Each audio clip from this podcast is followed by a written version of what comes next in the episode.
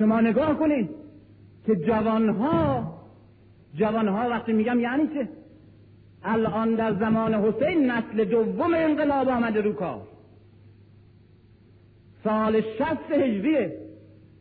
سالی است که نسل عمومی جامعه های اسلامی نسل دوم نسلی که در دوره انقلاب نبودن.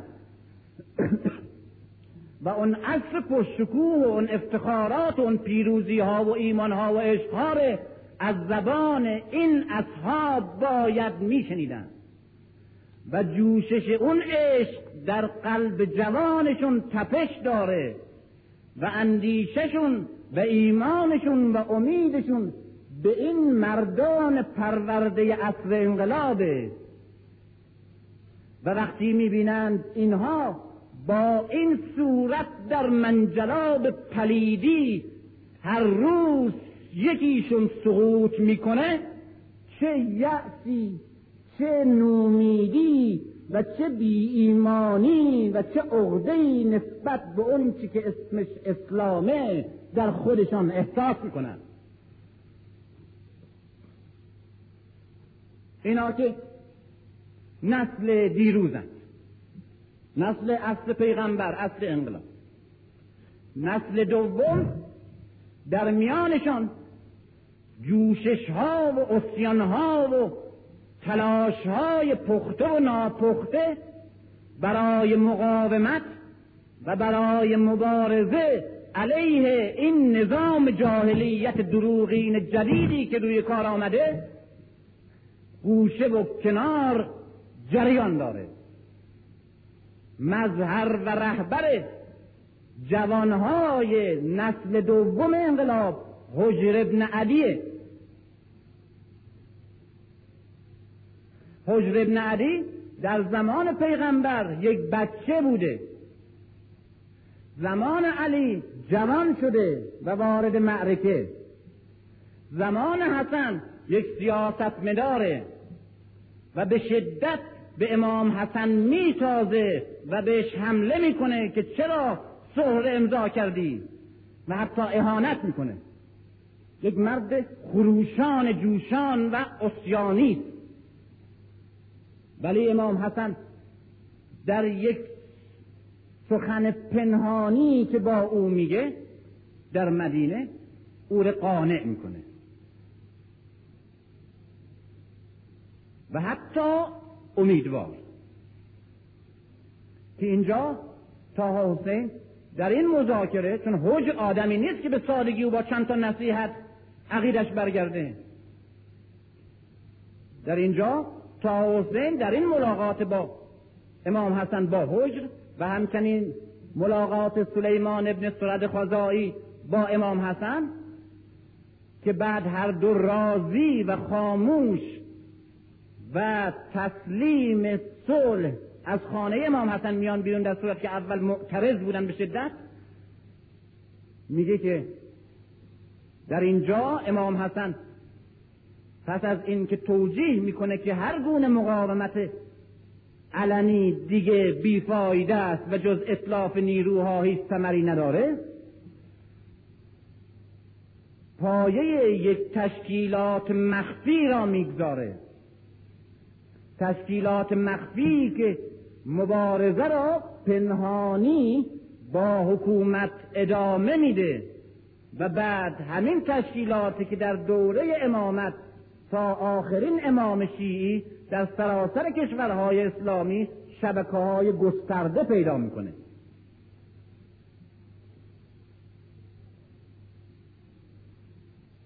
حجر با یارانش که جوانهای شورانگیزی مثل علی ابن حاتم و امثال اینها هستند طاقت نمیارند. در برابر این همه زشتی که هر روز قدرتمندتر و قصیتر به جای حق و عدل و اسلام داره بر مردم حکومت می‌کنه مقاومت می‌کنه. مقاومت ها فراوانتر و گستردتر و گستاختر میشه.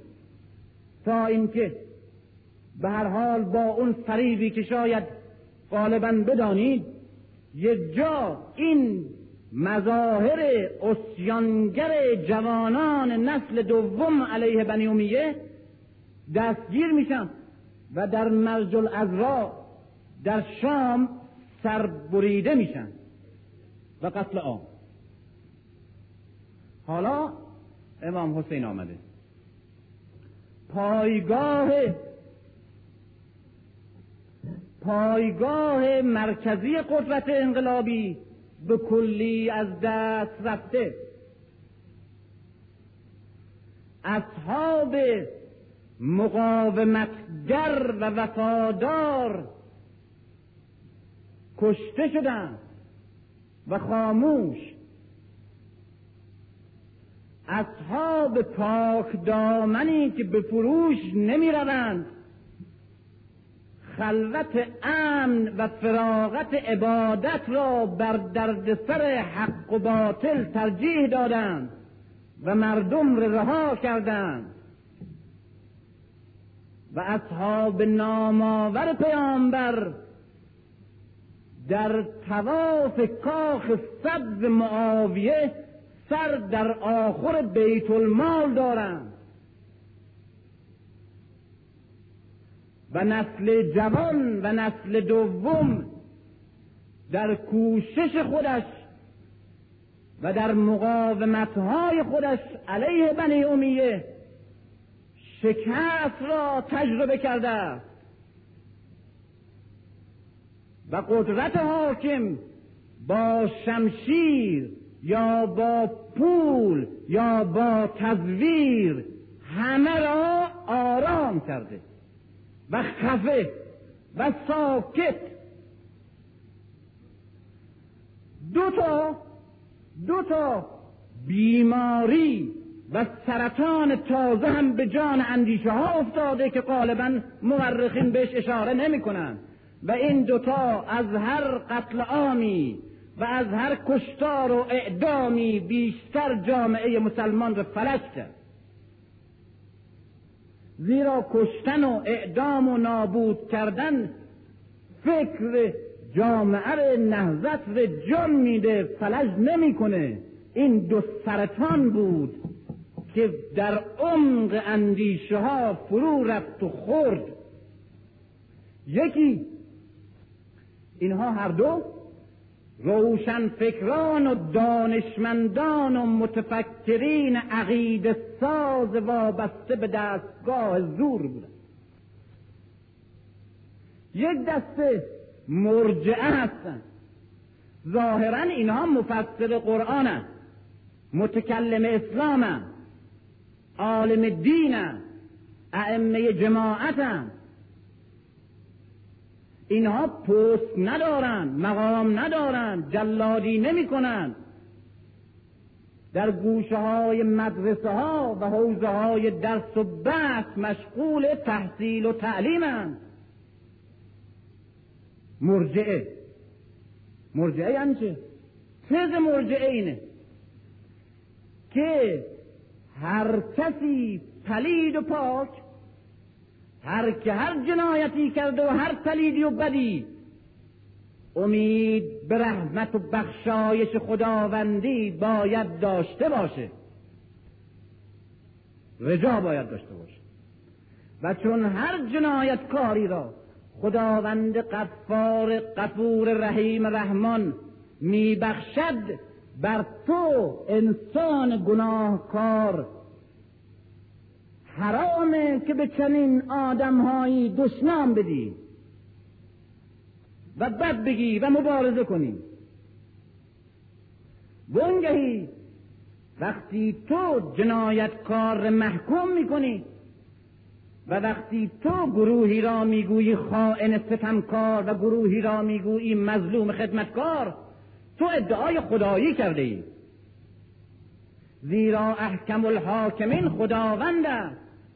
و روز حکم دادن و قضاوت کردن و ارزیابی کردن نسبت به اعمال اشخاص روز واپسین و حساب است. و در برابر ترازوی عدل است. و تو در این دنیا می‌خوای به حساب خاطع خاطی و خائن برسی؟ نه. بر ماست که بین خائن و خادم حکم نکنیم. بر ماست که جنایتکار محکوم نکنیم و بر ماست که در برابر گروهی و گروهی دیگر جبهه نگیریم. همه بگذاریم صبر کنیم به خداوند واگذار کنیم. این ضرب مسئله که سر کارش به آخرت این اصلا مرجع است آمده تو ذهن ما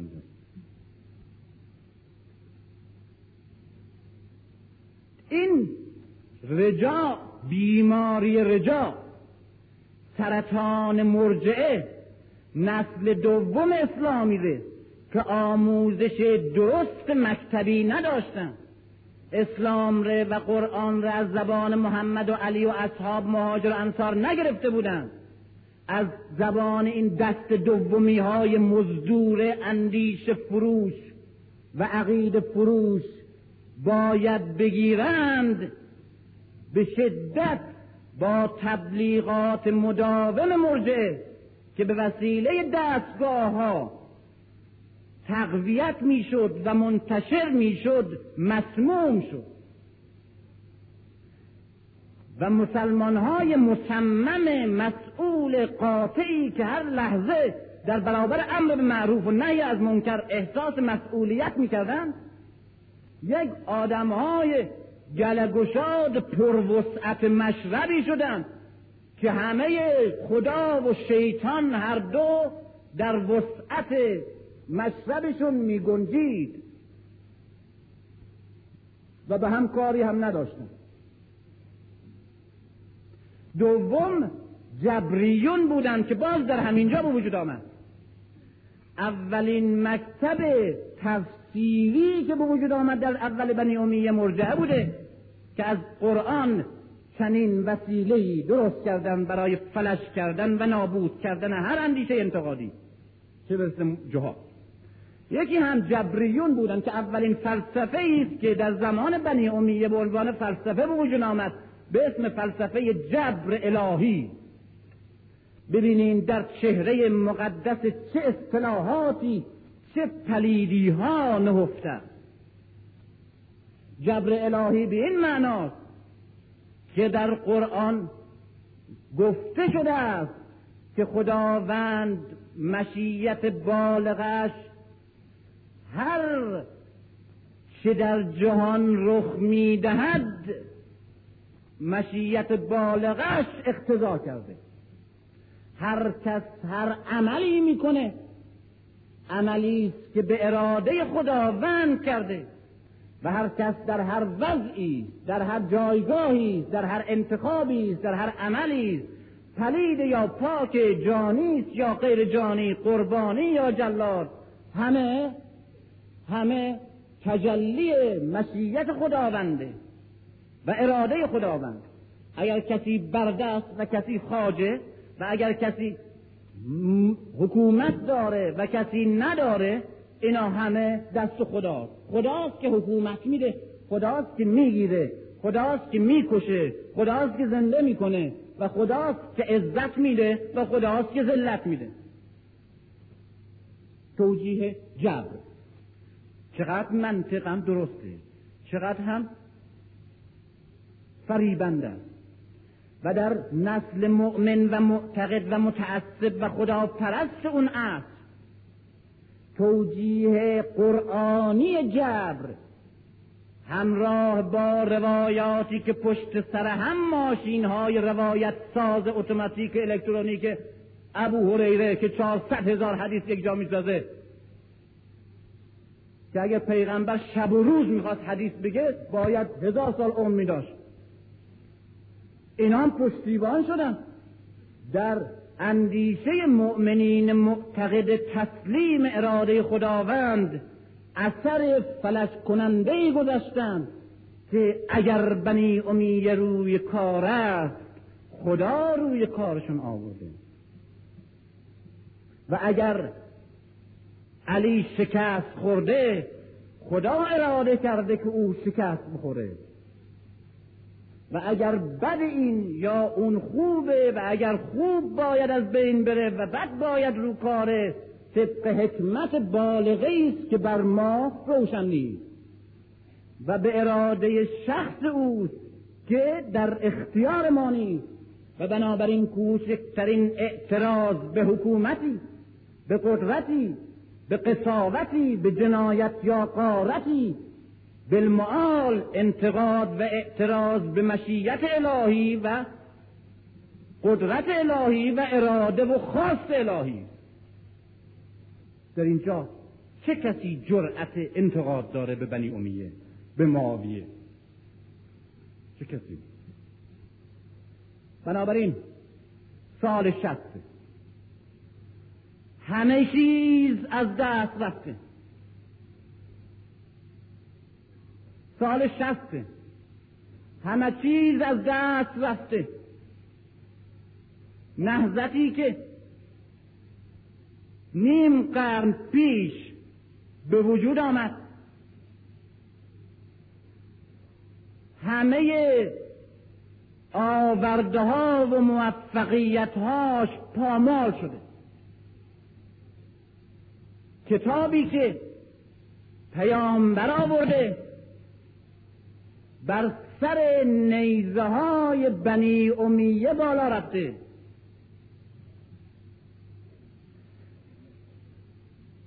فرهنگ و عقیده که اسلام به جهاد و تلاش خودش در دلها و ذهنها نشونده وسیله توجیه حکومت عملی شده. همه مسجدها پایگاه شرک و ظلم و فریب و استحمار خلق شده. همه شمشیرهای جهاد در اختیار جلادان قرار گرفته. همه پولهای زکات و قنیمت به بیت المال کاخ سب سرازیر میشه.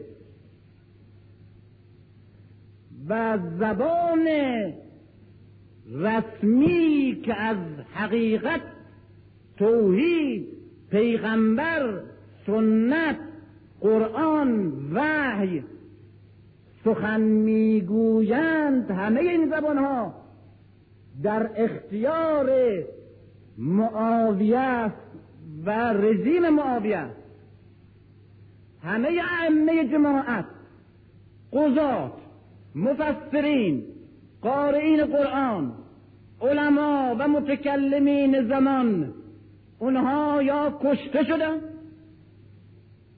یا خاموش و خفه مشغول ریاضتند و به گوشه مثل موشها خزیدن و یا رادیو ترانزیستوری های دستگاه شام شدن. پایگاه خود محمد یک زبان نداره یک محراب نداره یک منبر نداره یک گوشه در تمام این سرزمین بزرگی که روم و ایران و عرب یک قلم رو بزرگ اوست یک گوشه از آن یکی از افراد وابسته به خانواده خود پیغمبر و وابسته به اون نسل وفادار به انقلاب نیست. همه رنج های مهاجرین و اصحاب برباد رفته و گنج باد آورده برای کاخ معاویه شده. انقلابیون گذشته یا در صحرای دور ربزه مردن یا در چمنزارهای مرج الازرا کشته شدند و نسل دوم اونهایی که جنبش و کوششی کردند قتل عام شدند و دیگران به بدبینی فلسفی جبر یا تسلیم بردوار مرجعه گرفتار شدند و یا هر گونه تلاشی را برای تغییر وضع بی ثمر می‌بینند. زیرا هر گونه تلاشی برای نگهبانی اسلام و استقرار حقیقت و مبارزه با این جاهلیتی که روز افزون نیرو می‌گیرد تجربهش شکست بوده. بنابراین الان سال شهر زمان یک پارچه در اختیار قدرت قاصد ارزش ها یک پارچه به وسیله دستگاه تعیین میشه. عقیده ها افکار به وسیله دستگاه های عقیده ساز و فکر ساز معین میشه و مغزها شستشو میشه و به وسیله موادی که خودشون به نام دین می‌سازند پر میشه. ایمانها یا دگرگون میشه یا خریده میشه یا فلج میشه و اگر هیچ کدام نشد شمشیر.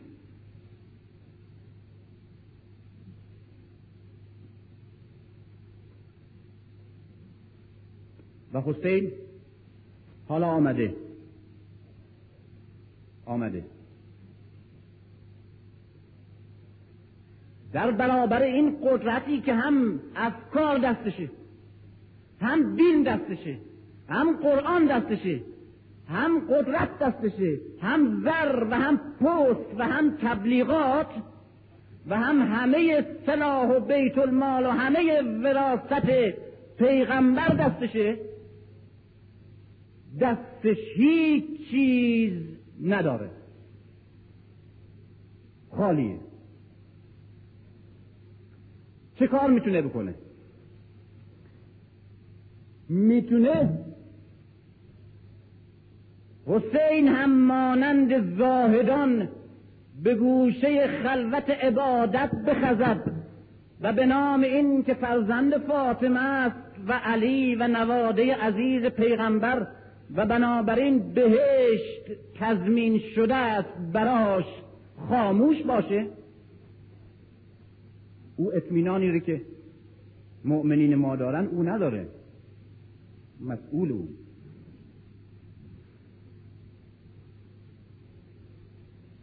می‌تونه مسئولیت و جهاد را برای رسیدن به تقرب خداوند با کتاب دعا که ساده تره عوض کنه. نمی‌تونه او وقت کتاب دعا هنوز چاپ نشده بود.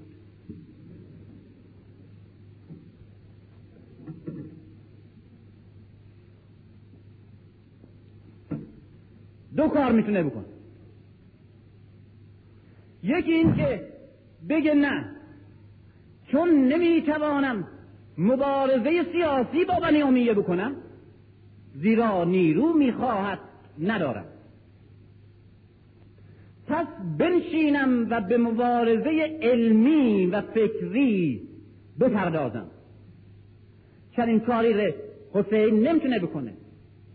اگر امام صادق در قرنش خودش در نسل ششم در سالهای 120 و 130 این کار می‌کنه به خاطر اینکه دوره بنی عباسه اواخر بنی امیه و اوائل بنی عباسه از یک طرف فلسفه یونان ره رندن به طرف اندیشه های مردم مسلمان. از یک طرف تصوف هند و ایران باستان ره رندن به طرف دلهای مردم مسلمان. و بعد روشن فکران مسلمان در عصر بنی عباس به جای اینکه حساسیت سیاسی داشته باشند به حق و باطل به قصب و غیر قصب بیاندیشند و به اینکه بنی امیه چرا آمد و چرا علی رفت بیاندیشند و به اینکه زمام مردم باید دست چه کسانی باشه و دست چه کسانی هست بیاندیشند به هفت شهر عشق میاندیشیدند. یا به رابطه هیولای اولا با این هیولاهای بعدی که خودشا باشن. به این مشکلات ره.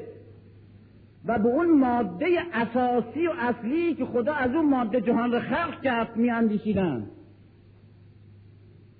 و به این مسائل میاندیشیدن که توی قرآن اسرار فلسفی یا عرفانی عجیب الخلقه ای کشف بکنن که اگر کشفم بکنن و درم می آوردن دو پول نمی ارزید که درم نمی آمد.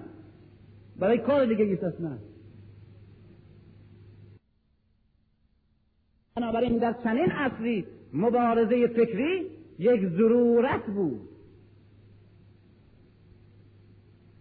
به خصوص برای کسی که امکان مبارزه سیاسی براش نیست که خودش گفت اگر هفته نفر می داشتم قیام می کردم. اما در زمان امام حسین چنین خطری وجود نداره. سال شست هجریه. هنوز از فلسفه های غربی خبر نیست. از تصوف های شرقی خبر نیست. از علم کلام های پیچیده خبری نیست. از علومی که مسخ کرد واقعیت و حقیقت اسلام را خبری نیست. اسلام هنوز دست نخورده متنش هست. خاطرش هست آشناییش در ذهن اغلب هست. هنوز هست. معاویه از خدا می‌خواد که امام حسین بیاد در خود مسجد دمشق بنشینه و فقه درس بده تفسیر درس بده معارف اسلامی درس بده توحید درس بده.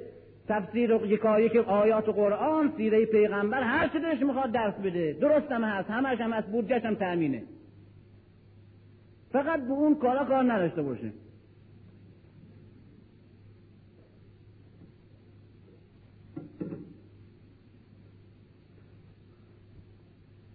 ولی او میدانه که ارزش هر کاری در جامعه به اندازه است که دشمن از اون کار ضرر می‌بینه.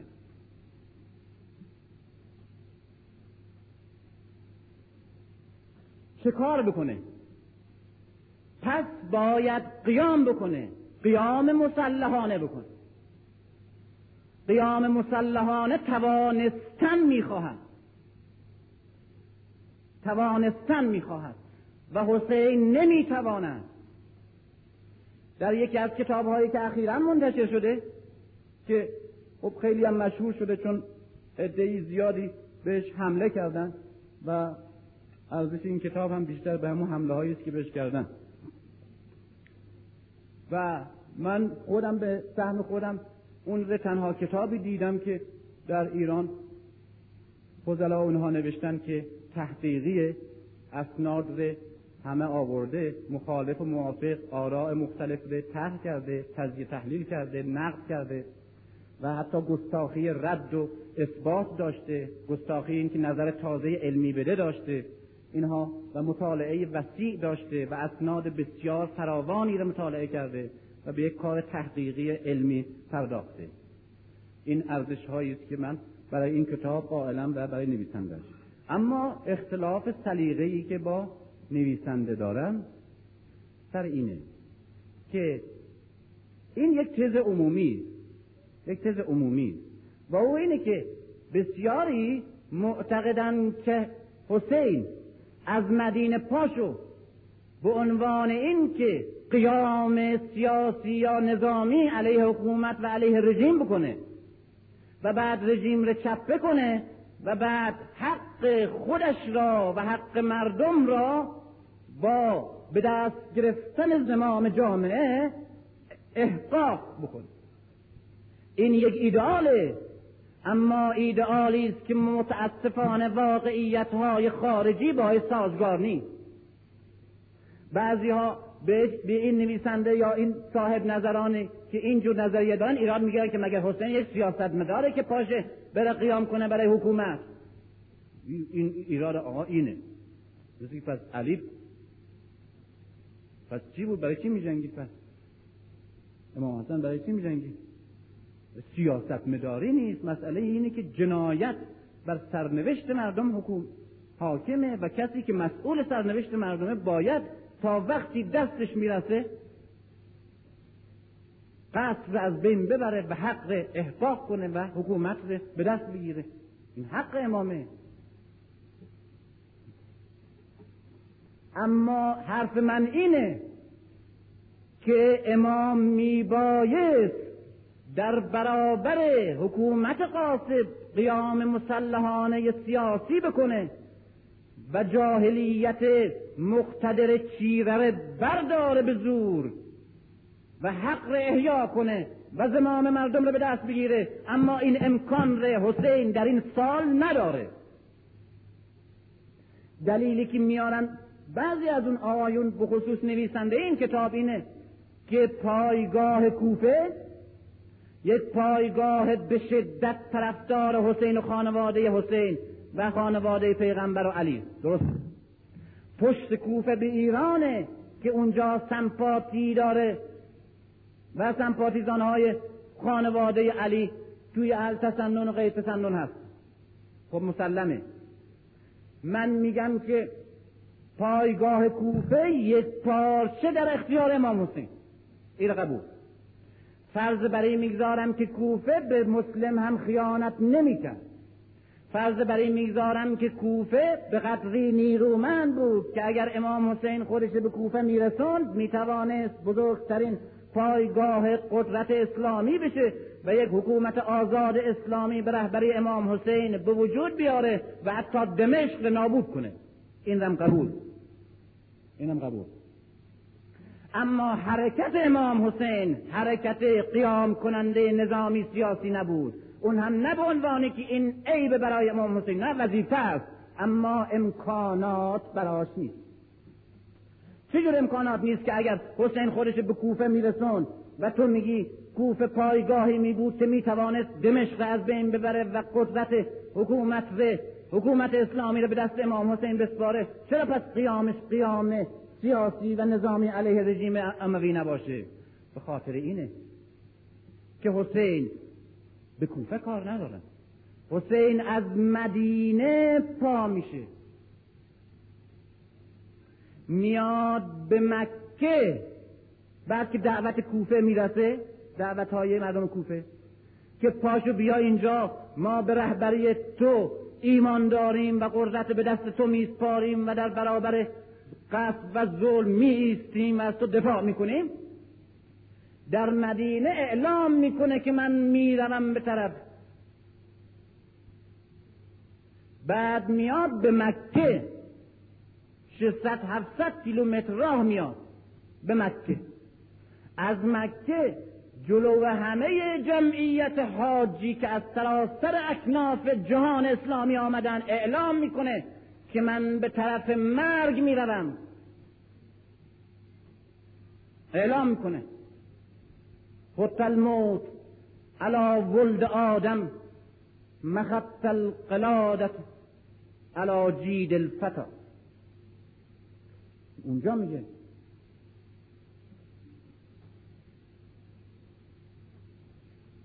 مرگ. این مردی که قیام سیاسی می‌خواد بکنه اینجا سخن نمیگه. میگه ما می‌کشیم می‌زنیم پیروز می‌شویم و ستم رو نابود می‌کنیم.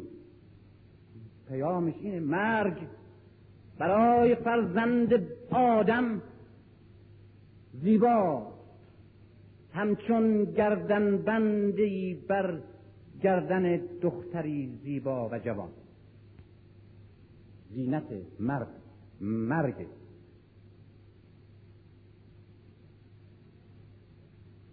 و بعد از مکه را میفته به طرف مرز.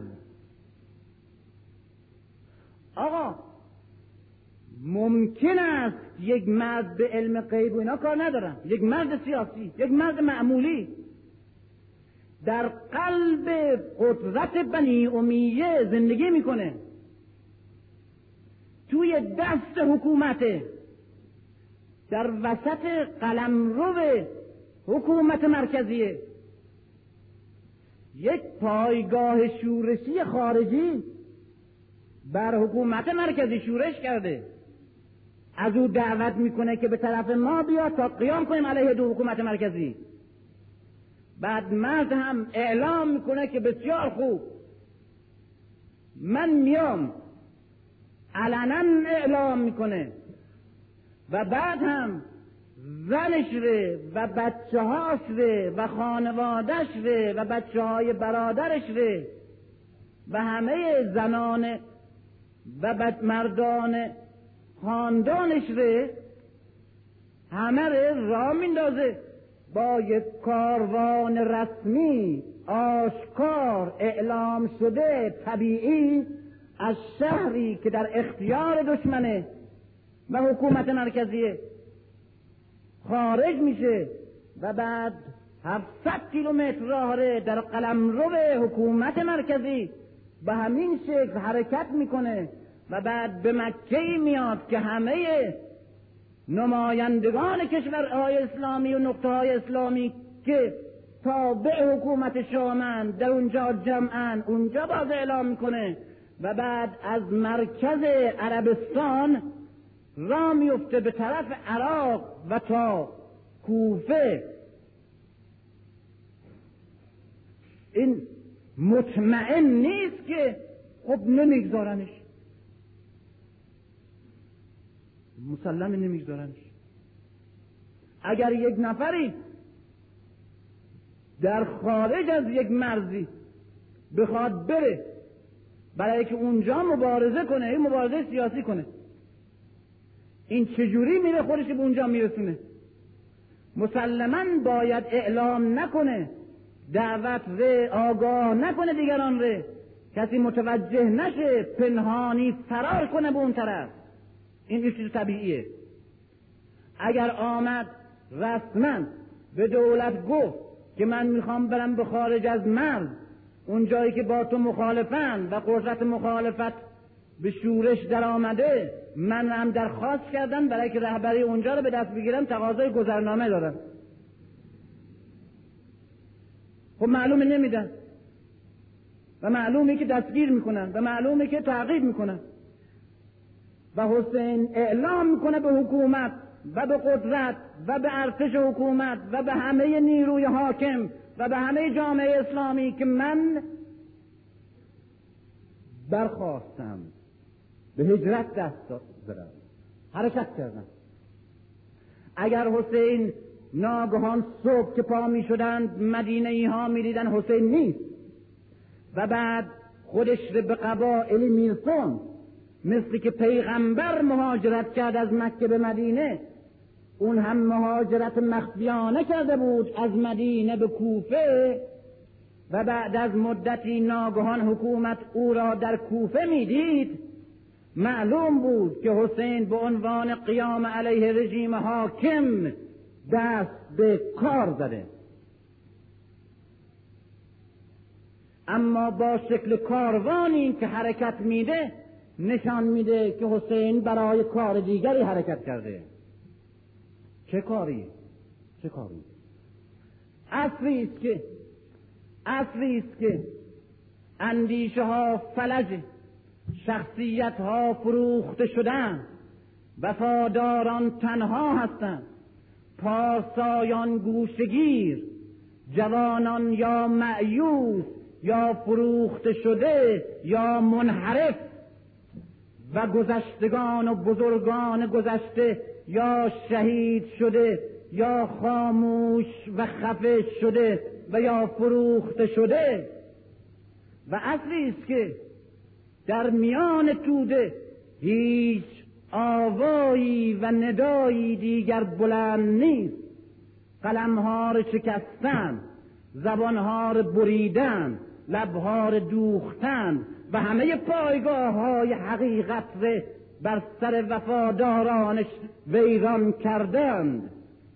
و بعد و بعد حسین می‌بینه که اگر خاموش بمانه تمام اسلام به صورت یک قدرت حکومتی در میاد مثل قدرت حکومت مغول مثل قدرت حکومت سلوکیه جانشینان اسکندر یا جانشینان چنگیز که بعد خود قدرت که از بین رفت و خلافت و ارتش که متلاشی شد و نابود شد دیگه هیچی نمیمانه و به کلی همه چیز از بین رفته. بنابراین حسین در دو بایستن گرفتار شده نه می‌تونه خاموش بمانه که وقت از دست میره. داره همه چیز شسته میشه. و زدوده در درون ذهنها و دلها و مدرسه ها و مسجدها و جامعه ها همه چیز.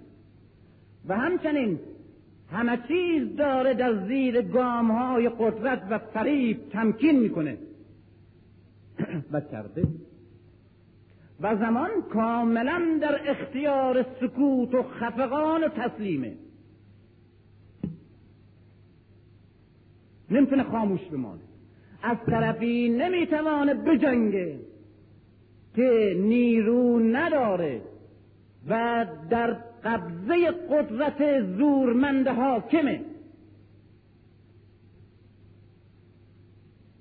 نمی‌تواند فریاد کند. نمی‌تواند خاموش بماند. نمی‌تواند تسلیم باشه. نمی‌تواند حمله کنه که سلاح نداره. اسلحه نداره.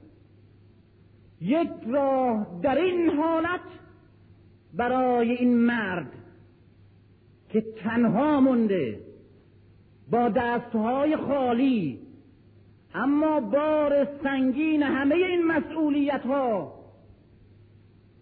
بر دوش تنهای او تنها مونده از اون قدرت جدش و قدرت پدرش و برادرش و از ثمره اون همه جهادها به او هیچ نرسیده جز افتخار و جز رنج و جز مسئولیت سنگینتر. تنها مونده در برابر نیرومندترین امپراتوری وحشی جهان که در زیباترین و فریبندترین جامعه تقدس و تقوا و توحید بر عریکه سلطنت و قدرت سواره. تنها مونده. در اینجا در اینجا که تنها انسانی که تنهاست نیز در این مکتب مسئول در این مکتب انسان تنها نیز در برابر قدرت قدرت مطلق و تعیین کننده سرنوشت ها مسئوله و هر کس بیشتر آگاهه بیشتر مسئوله و از او آگاه تر کیست و اما مسئولیتش را مسئولیت از بین رفتن حقیقت از بین رفتن حق مردم نابود شدن همه ارزش ها نابود شدن خاطره اون انقلاب از بین رفتن اون پیام وسیله شدن عزیزترین فرهنگ و ایمان مردم به دست پلیدترین دشمنان مردم. و باز گرسنگی ها و بردگی ها و شلاق ها و در بند کشیدن ها و تفاخرهای نژادی و اشرافیت جدید و جاهلیت جدید و در برابر پاسدار اون انقلاب بزرگ خدایی یک نفر. تنها و با دستهای خالی و با هیچ امکان و در قلب دشمن گرفتار و در دستهای خزم اسیر. و نمی‌تواند خاموش بماند و نمی‌تواند بجنگد. نمی‌تواند خاموش بماند که همه این مسئولیت ها منتظر این است که ببیند این مرد چه می‌کند. و نمی‌تواند بجنگد که سلاح ندارد راه منحصر به فردی که داره این است که مرگ خیش را به عنوان سلاح بردارد. برای جهاد. و شهادت یعنی این. شهادت یعنی این. و در چنین جایی.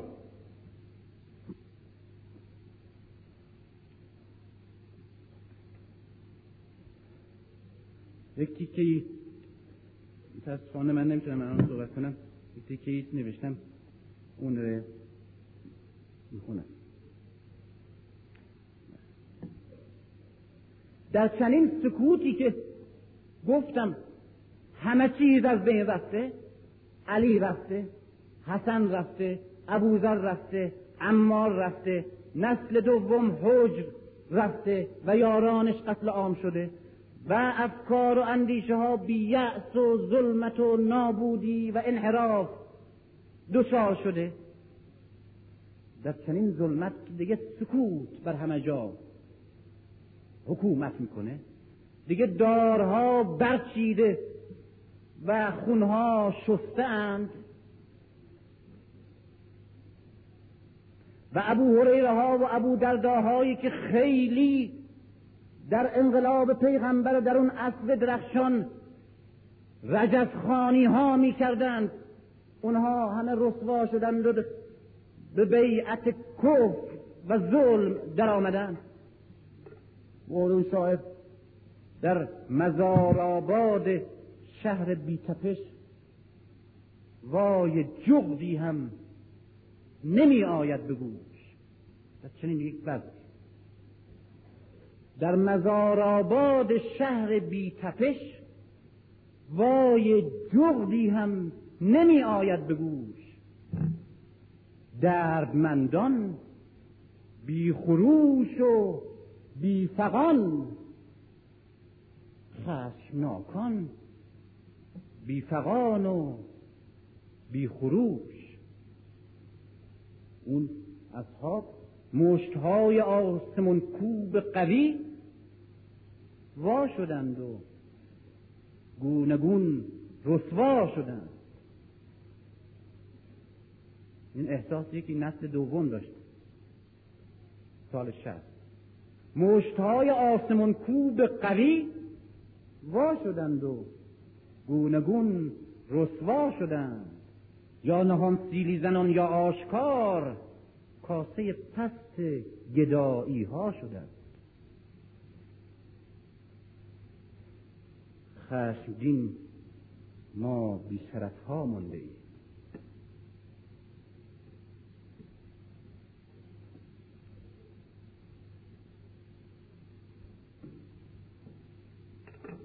در اینجا که همه چیز داره از دست میره همه چیز منتظره یک تنه یک فرده که تجسم همه ارزش است که داره نابود میشه و همه ایدئال است که بیاور و بیحامی مونده و تجسم و مظهر عقیده و ایمانی است که بهترین پاسدارانش به خدمت دشمن رفتند همه در انتظار اینه که یک مرد چه می‌کنه گاه در تاریخ اینجور پیش میاد و اما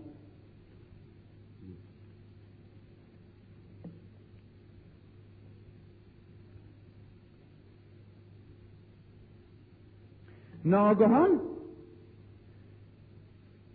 جرقی در ظلمت انفجاری در سکوت. سیمای تابناک شهیدی که زنده بر خاک گام برمیدارد. از اعماق سیاهی ها از انبوه تباهی ها چهره روشن و نیرومند یک امید در شب ظلمانی یأس.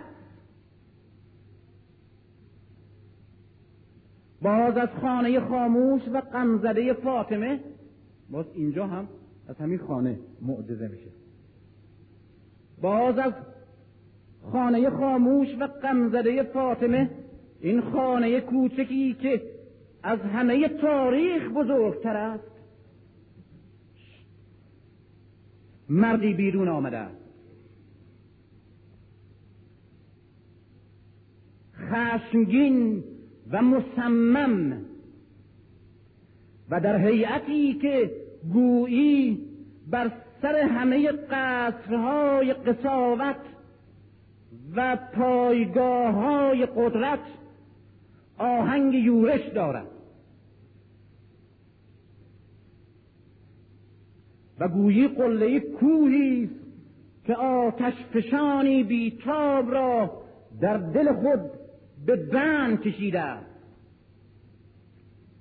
و یا تندبادی که خداوند بر این قوم عاد فرو فرستاده و اکنون به وزیدن آغاز می کند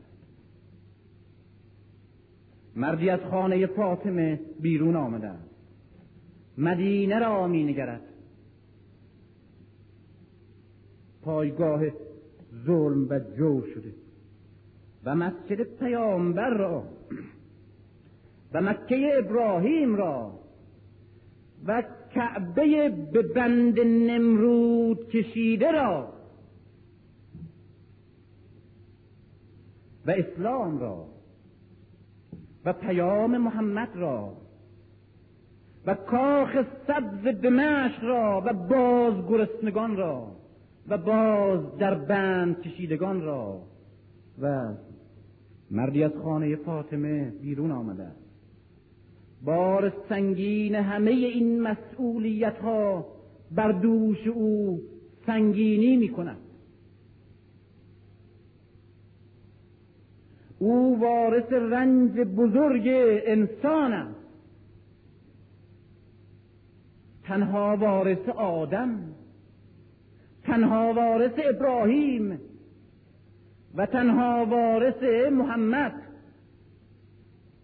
و مردی تنها. و مردی تنها اما نه دوشادوش او زنی نیز از خانه فاطمه بیرون آمده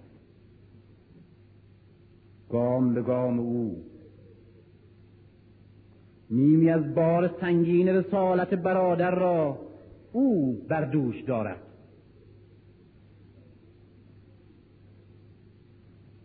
مردی از خانه فاطمه بیرون آمده است. تنها و بیکس